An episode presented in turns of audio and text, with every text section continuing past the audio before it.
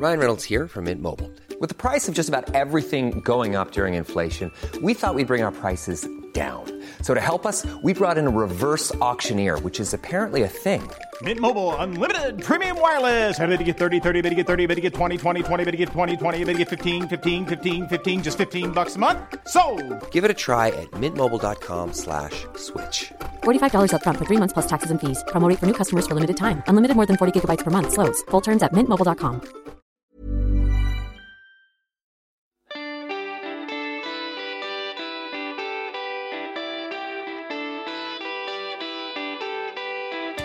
Hello, Serie A fan.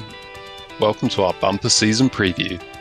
It's story time as we jump into Spezia's colourful history, Super Pippo at Benevento, and urban myths about Crotone. All that plus Serie A match previews, a takeover update, and all your usual beers and other business on this episode of Scudetto. Hello and welcome to our third and final pre-season episode of Scudetto. So just five days until Serie A kicks off. Boaz, how are you feeling about this? You excited?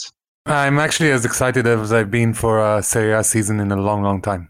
That is fantastic news. And how about you, Kenny? Are you looking forward to the weekend games? Yeah, yeah. Uh, looking forward to it very much. Uh, roll on Saturday. Exactly. Well, we will be getting into some of the Saturday fixtures in part one. Uh, and in part two, we're going to do a deep dive into the three newly promoted teams. But first, let's do some beers. Boaz, what are you drinking? Uh, today I'm having a Lagunitas IPA. I found uh, an American pale ale here and I snatched it up as quickly as I could. Sounds a lot better than last week's choice from you. How about you, Kenny? What have you got? Uh, I've got a West Brewery St Mungo uh, St Mungo Lager. It's a Glaswegian brewery. Uh, would normally normally opt for something more like a session IPA uh, or a pale ale, but uh, yeah, they were a little bit limited in the, the supermarket. And uh, I've got to say, it's a very nice lager. Um, it's it does does everything you would you would want a lager to do. It's crisp and refreshing. So yeah, very happy. Good stuff. Um, well, I've also managed to pick up a local beer. I've got a Fat Lizard 101 which is a California pale ale, but it's actually from a, a Finnish brewery. It's a strong name and it's also a very good can. Um, we'll tweet you out a picture of it, uh, as, as we always do, under the hashtag civilized beers. Anyway, it's uh, it's it's quite nice. It's it's a bit hoppy, but not too bitter. On to the football. So Milan season starts on Thursday uh, with a Europa League qualifier away at Shamrock Rovers. Uh, but Serie A itself kicks off on Saturday evening, Fiorentina versus Torino, followed by Verona versus Roma. And we're starting with Fiorentina Torino. So, Kenny, how important is it that Fiorentina get off to a good start here? Yeah, it is quite important. I wouldn't want to put too much weight on one game, but I think a lot of people were quite surprised uh, that Iachini had his his contract extended at the end of last year. They they did finish the season strongly, but um, were disappointing for for large spells of it.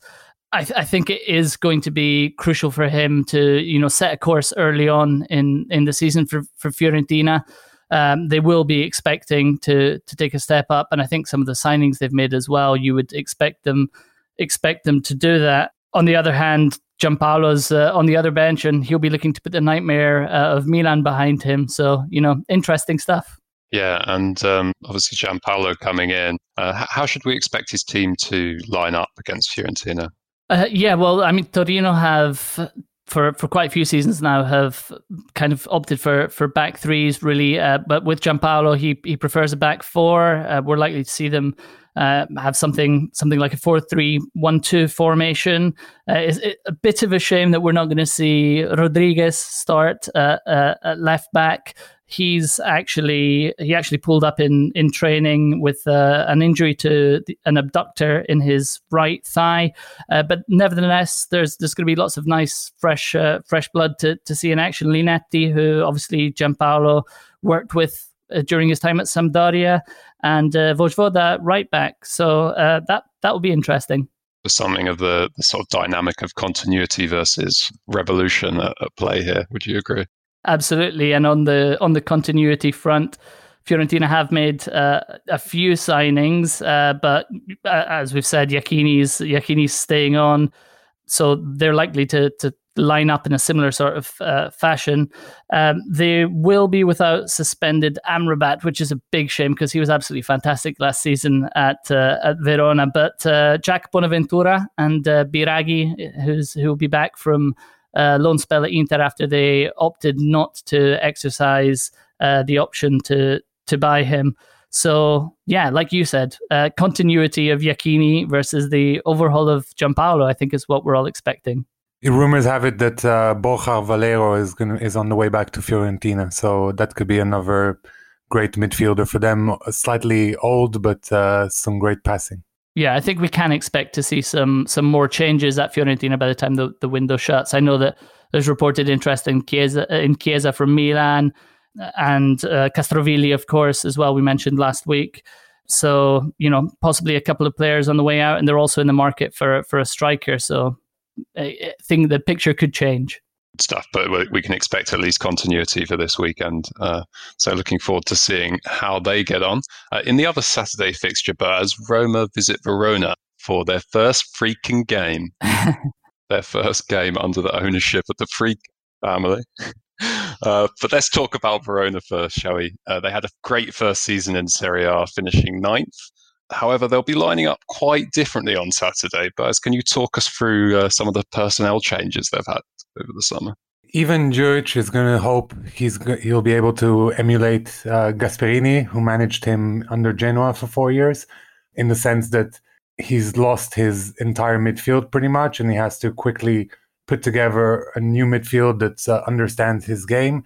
Having said that, uh, as you mentioned, Verona were one of the surprise packages last year and at times played some delightful football.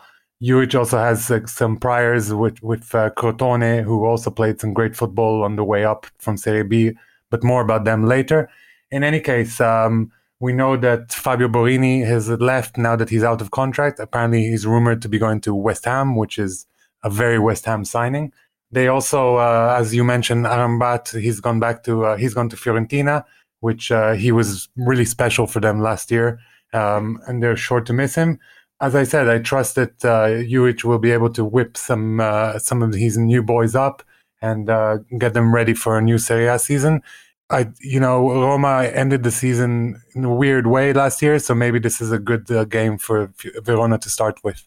Yeah, as, as you say, Roma had a bit of a strange end to the season. They probably are looking comparatively a little bit stronger, although obviously couple of notable absences. We spoke last week about Zaniolo, who snapped his ACL on international duty.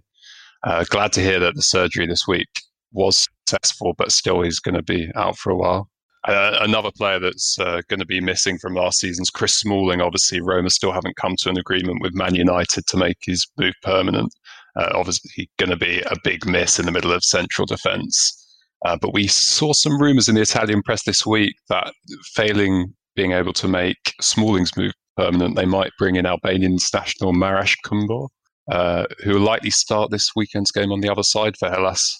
Um, so we'll be keeping an eye on his performance. Kumbulla is a football manager, uh, hot prospect for all those all those guys playing the recent edition of the game. and uh, before I should butt in and say that uh, an interesting uh, buy from Verona is uh, Tameze from Nice. Last year he was on loan with Atalanta and uh, he seemed to do pretty well when he came on the field, but for a bunch of reasons, including um, buy clause, an ob- obligatory buy clause, they ended up not playing him as much as maybe he would have wanted. I think he's got a lot of potential. Yeah, and also obviously difficult to to dislodge uh, Freuler and De Roon in uh, in that position. Bit of a tall order. Definitely. True. I think in general we'd expect Roma to take the points here, right? Uh, I think they overwhelmed Verona in this fixture last year, and even without Zaniolo, probably expect them to do the same again. Before we wrap up part one, we need to talk about probably been the off-field story of the week. Um, been reported that all clubs in Serie A have agreed to create a media company to handle the TV rights. And they're reviewing bids from two private equity firms, Bain Capital and CVC Capital, for a 10% stake in this company. We sort of discussed this a little bit on the previous pod. Uh, it looks like it's moving in the direction that we expected, actually. Um, but there's one point we just wanted to expand on a little bit uh, related to the stadium redevelopment. Yeah, yeah. So this is something that, uh, according to reports from from May, was kind of central to at least the the CVC bid that that you mentioned there. The idea that uh, the, the league needed uh, modern stadia to to be more attractive for TV audiences, with uh, obviously with the, the crowds closer closer to the games, and to be honest, also from the from the club's point of view, is uh, essential really. Uh, in order to to get the revenues up to where the their counterparts in Germany, Spain, and and England are. Uh, this is uh, it's been named as Blocca Stadi. It was actually uh, introduced by former former Italian Prime Minister Matteo Renzi, uh, and the the idea is that it's making it easier for grants to be redeveloped. There's this designation at the moment uh, that a lot of stadia in Italy fall under of uh, buildings of historical or cultural significance.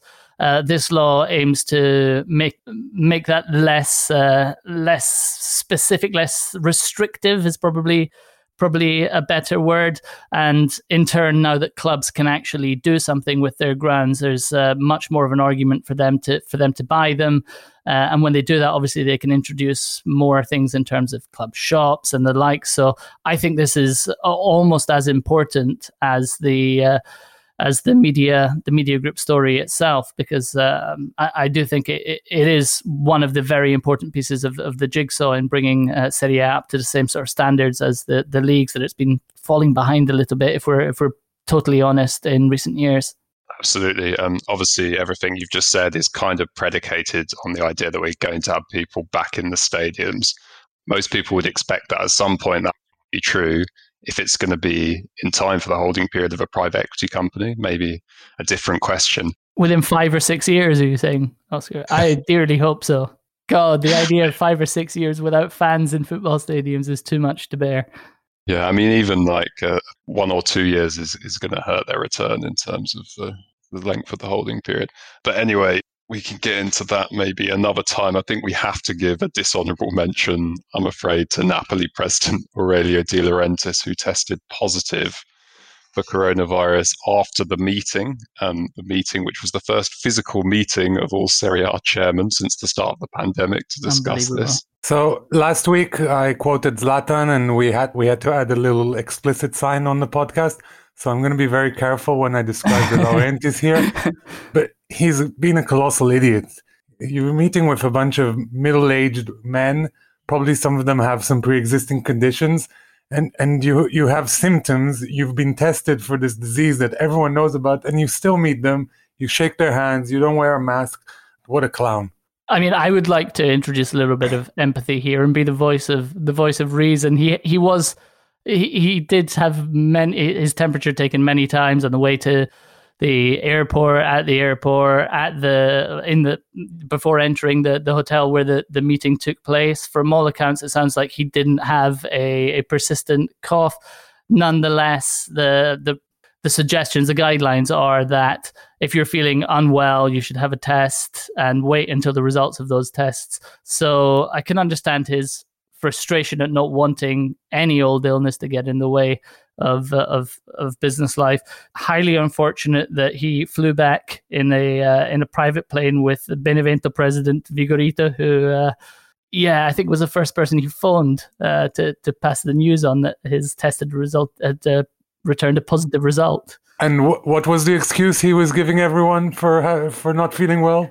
Oh, uh, he had, I'm not sure if it was indigestion or a uh, stomach bug as a result of eating oysters, which Fantastic. is. That's brilliant. Yeah. I do want to wish him a speedy recovery, though, because uh, I think that's important.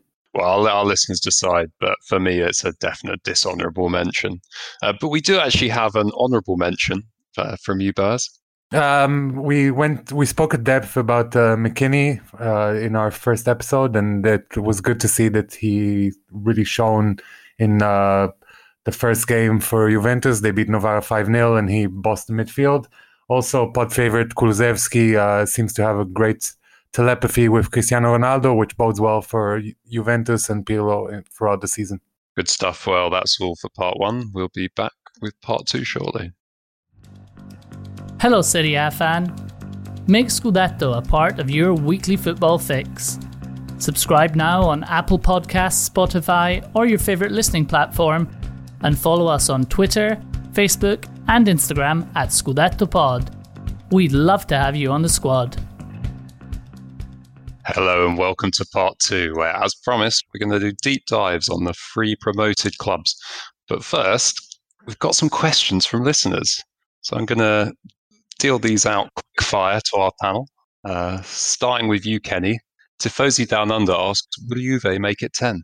I'm going to say no. I, I'm, I'm opting for Inter this season. And Boaz, which newly promoted side will stay up? Um, having done a little bit of research about them, I think Benevento are best place to stay up this season.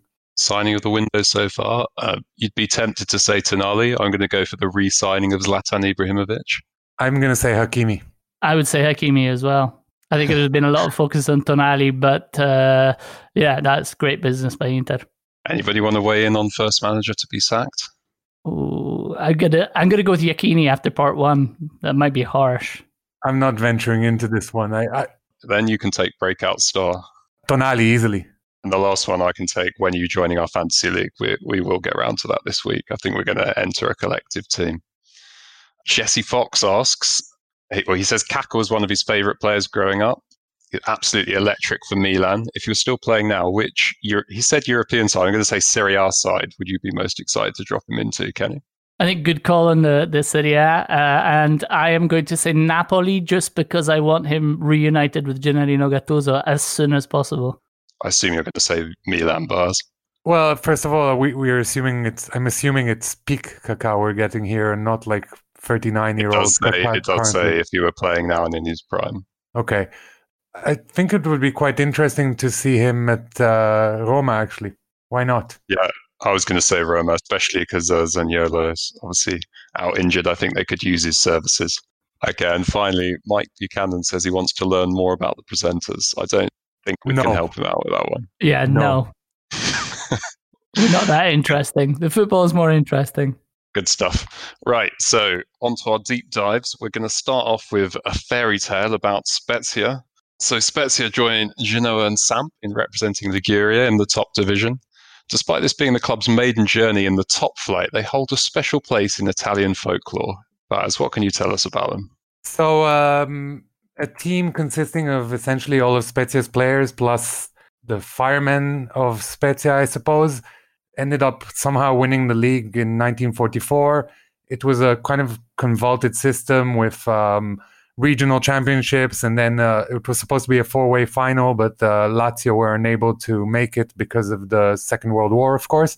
So it ended up being a three-way final, and uh, against all odds, this team that cons- that was partly Spezia won, beating Il Grande Torino amongst um, the one of the three teams that made the final. Just to clarify, when I said the first, their maiden voyage in the top flight, I meant in the modern top flight. I'm not sure if you'd count this this proto championship as the top flight. So exactly, um, a week after, a few weeks after they won this tournament, the then uh, fascist uh, football federation decided to annul the tournament, and uh, Spezia have been recriminating this championship ever since. Until uh, in 2002, uh, a bunch of local journalists and local celebs kind of managed to petition the Serie A and the FIGC to give them an honorary championship, and therefore Spezia wear a special tricolor that is different to the one you get when you win the championship, but they wear it proudly on their shirt. Good stuff. Uh, What can you tell us about the modern team? Who's the manager? Uh, it's Vincenzo Italiano. Yeah, I think most most uh, fans, long term fans of uh, Italian football, will be very familiar with him, and he's very well placed uh, as both in his both in his playing career and his managerial career. He is not a stranger to a relegation or promotion uh, dogfight. Spent a long time at Verona as a player. Um, but uh, as as a manager as well, he's been involved in playouts, um, playoffs, and he's won promotions with both both Verona sides, actually Chievo and Hellas uh, and Genoa as well. So And um, Italiano's uh, management career has pretty much been on an upward cycle ever since he started managing just a few years ago. He took uh, Serie D side Arzignano all the way to the playoff championships, and uh, they won it, eventually not being promoted on a technicality. But by that point, he'd already gone off to Trapani, And again, he kind of achieved a miracle with them, getting them up to Serie B. Um, and once more, he didn't stick around for more than one season. Uh, last season, he joined Spezia with some moderate expectations, but nothing more than that. And uh, surprising everyone, they achieved the third place finish, which is the club's highest finish ever, and went on to beat uh, Sandro Nesta's Frosinone in a playoff final. Um, you're going to love this, Oscar, because you're a big fan of Italian, weird Italian football rules. But essentially, Spezia beat Frosinone 1 0 in the first leg and lost 1 0 in the second leg.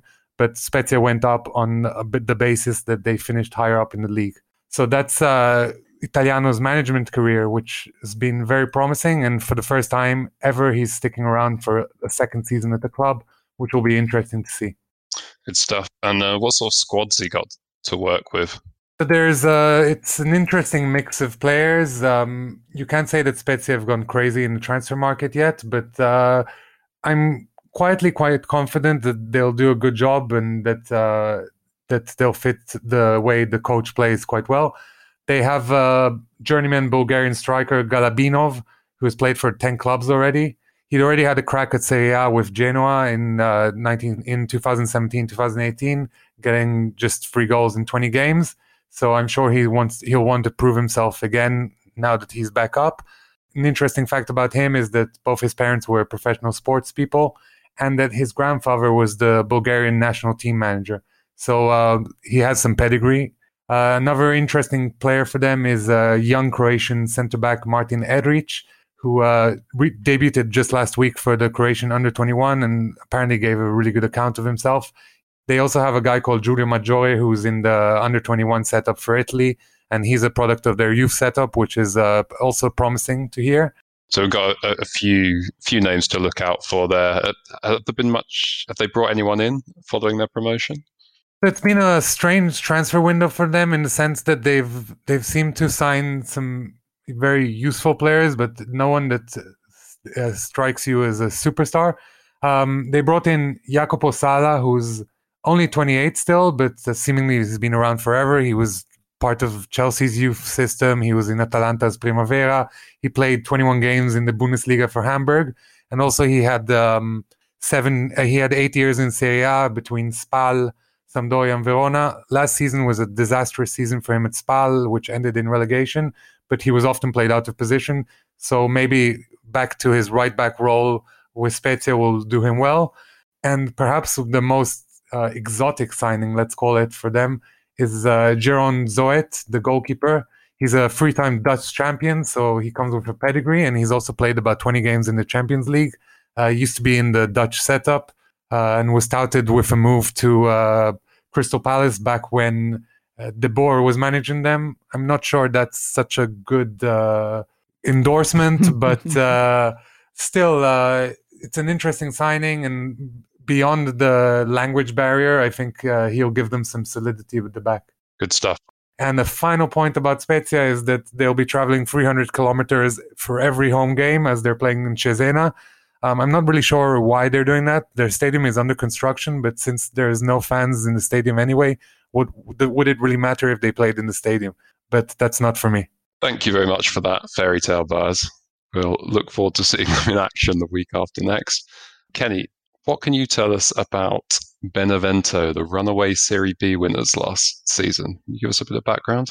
Yeah, I mean, runaway runaway Serie B winners is uh, a very very apt uh, description. They they won the league with uh, with seven games to spare, I think it was. Uh, they were top scorers in the league, had the best defensive record, uh, very, very, uh, very dominant, really.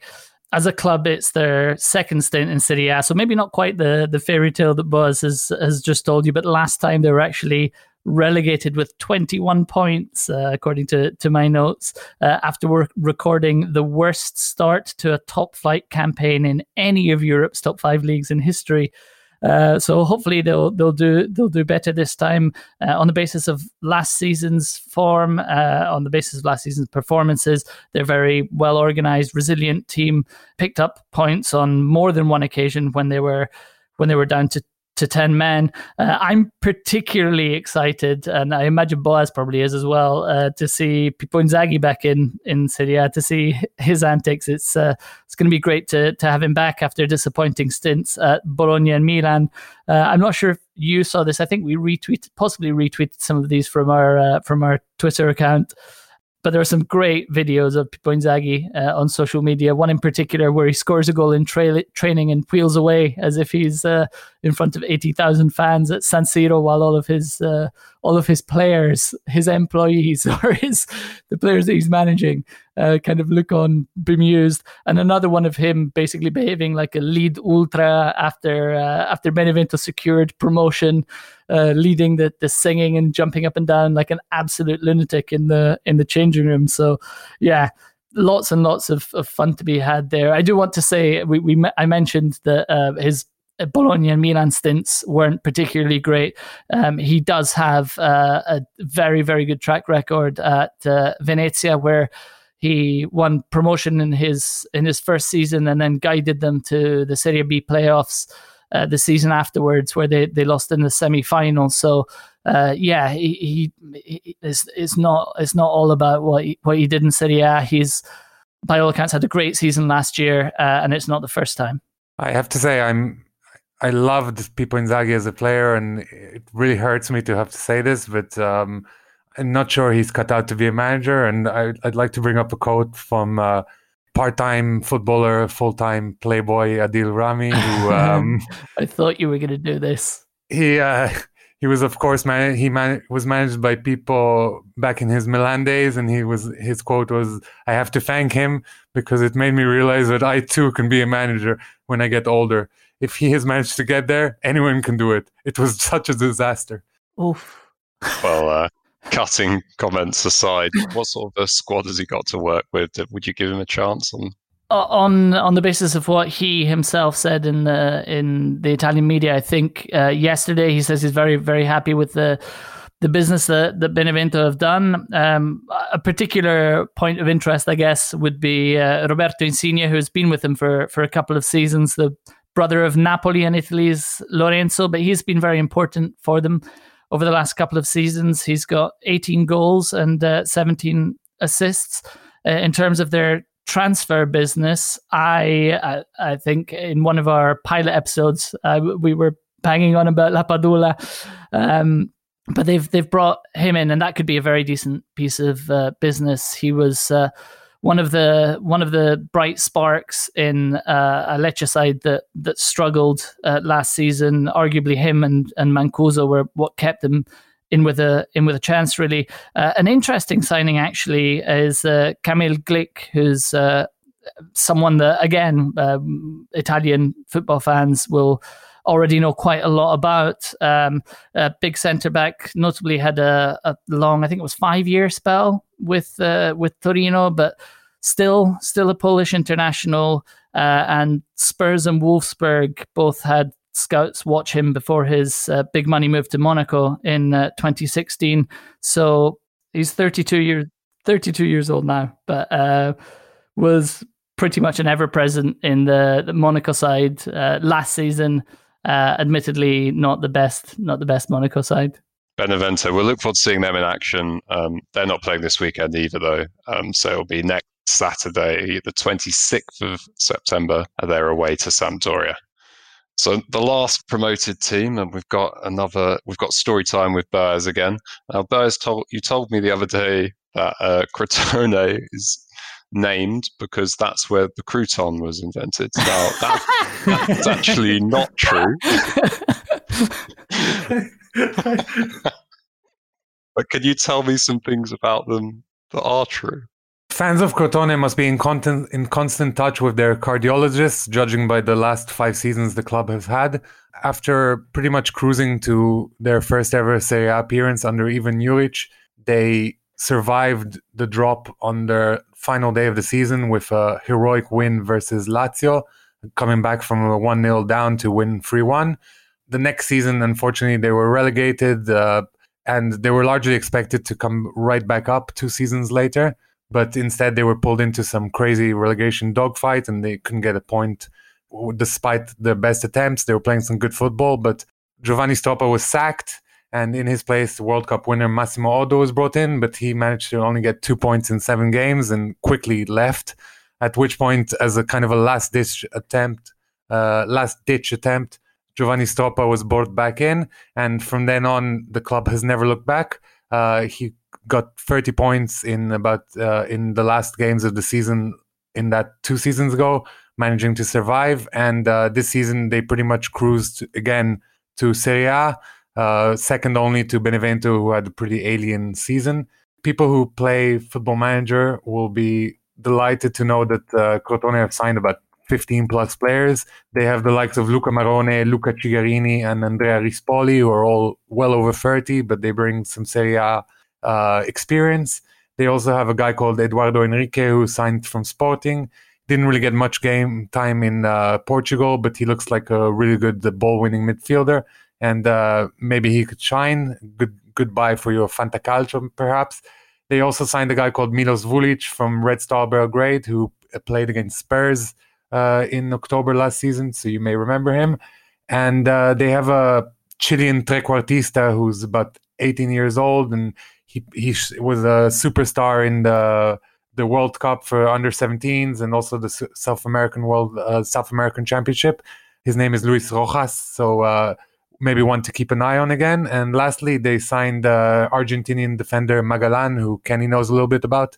Yeah, I think Magallan, Magallan could uh, could be a very very very interesting signing for for them. Uh, he so he came came through the the youth system at, at, Boca. I think spent a couple of periods on loan while while he was there. Uh, but big things were expected of him. He did break his way into that that Boca team, but I think he was linked with uh, Man City while he was coming through there.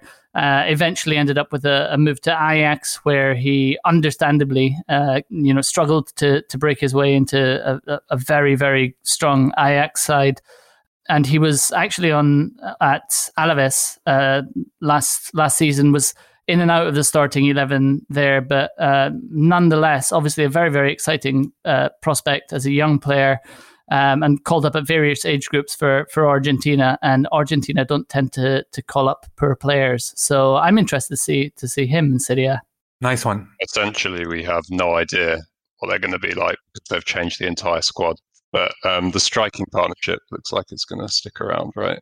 So this is a nice story because um, their strike partnership consists of uh, Junior Messias and Juan Simi. Uh, the former's arrival in Serie A is a real another fairy tale for this episode. Uh, just a few years back, he was working odd jobs in Turin and playing in an amateur league. Uh, a bunch of Serie B clubs were interested in him, but no one could sign him because of the EU rules, uh, signing players outside of the EU. Eventually, um, a club, uh, Gozzano, took a gamble on him, and he caught the attention of Crotone's scouts. And today, he takes all of Crotone's free kicks. So he's almost 30 or and you know to see him line up in Serie A is kind of a nice story to see. And their other striker is uh, Nwankwo Simy, who um, ended up being top goal scorer in Serie B last year with 20 goals. Um, and pretty much he's, uh, I know it's like kind of a cliche to say he's got big feet for a big man, but the guy is one meter 96 and he's moving around like he's a ballerina. It's ridiculous. Really, you need to do yourself a favor and check out his goal versus Cittadella in July, which was he just jumped around, he ran past defenders super easily. Would be uh, would be sure to check that out. I think the phrase is actually a good feet for a big man rather than big feet. But we'll be sure to uh, check out the size and the speed of his feet. So I think that uh, thank, thanks very much to both of you for the uh, the fairy tales and uh, the the analysis of the newly promoted teams. I think we've just got a few honourable mentions before we wrap up. Uh, Boaz, over to you. So linking up to the just speaking about uh, Nwankwo Simy, um, I went and checked some of the goal, top goal scorers in Serie B, and it's it's a real who's who of uh, of Italian so- football greats. Uh, you have uh, Bettega, Chinaglia, Pruzzo, Paolo Rossi, Toto Schillaci.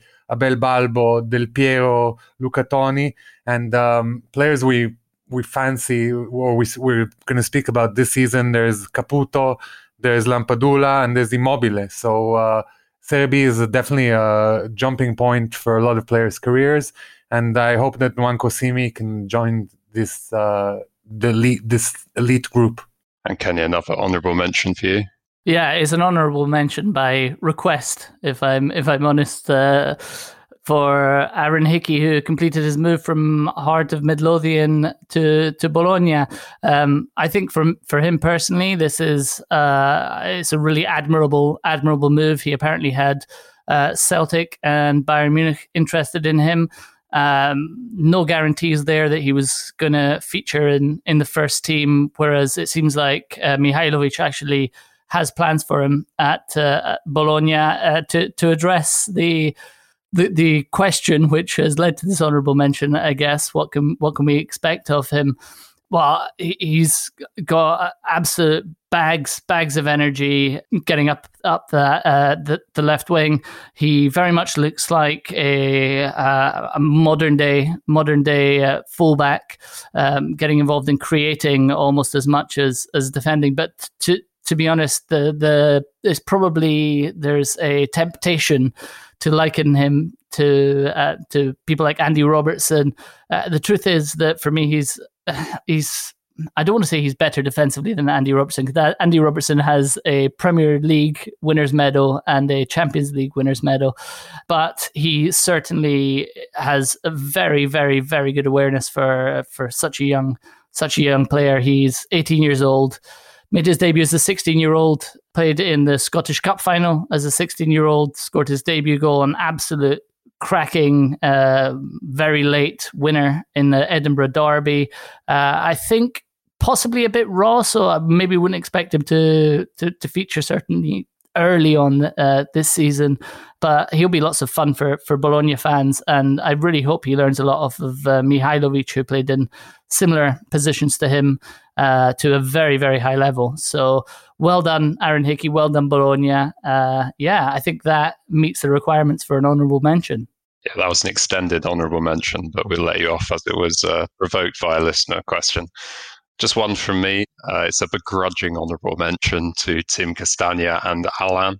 Uh, Allan ran the game against Mourinho's Spurs, uh, helping them to a, a 1 0 away win. And uh, Tim Castagne bagged in a 3 0 win for Leicester. Um, so fair play to them representing Serie A in the Premier League. And uh, I, think uh, Tim Castagne is going to be the first player ever to get an honorable mention and a dishonorable mention in the same game because in an interview he gave recently, he said that he didn't have a great feeling with uh, Gasperini and that Gasperini didn't give him any explanations when he was left out of the side.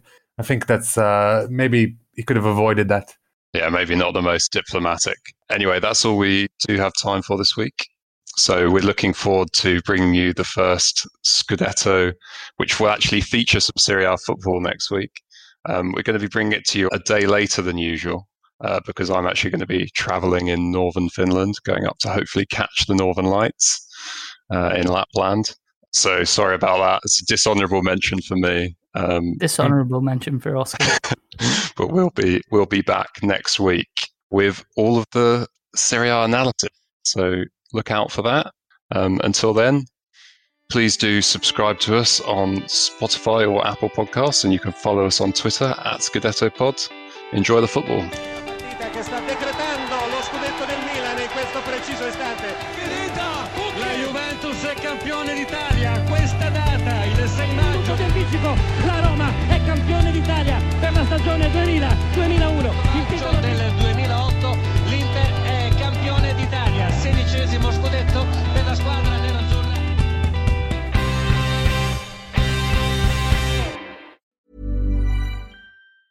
Mom deserves the best, and there's no better place to shop for Mother's Day than Whole Foods Market. They're your destination for unbeatable savings, from premium gifts to show-stopping flowers and irresistible desserts. Start by saving 33% with Prime on all body care and candles. Then get a 15-stem bunch of tulips for just $9.99 each with Prime. Round out Mom's menu with festive rosé, irresistible berry chantilly cake, and more special treats. Come celebrate Mother's Day at Whole Foods Market.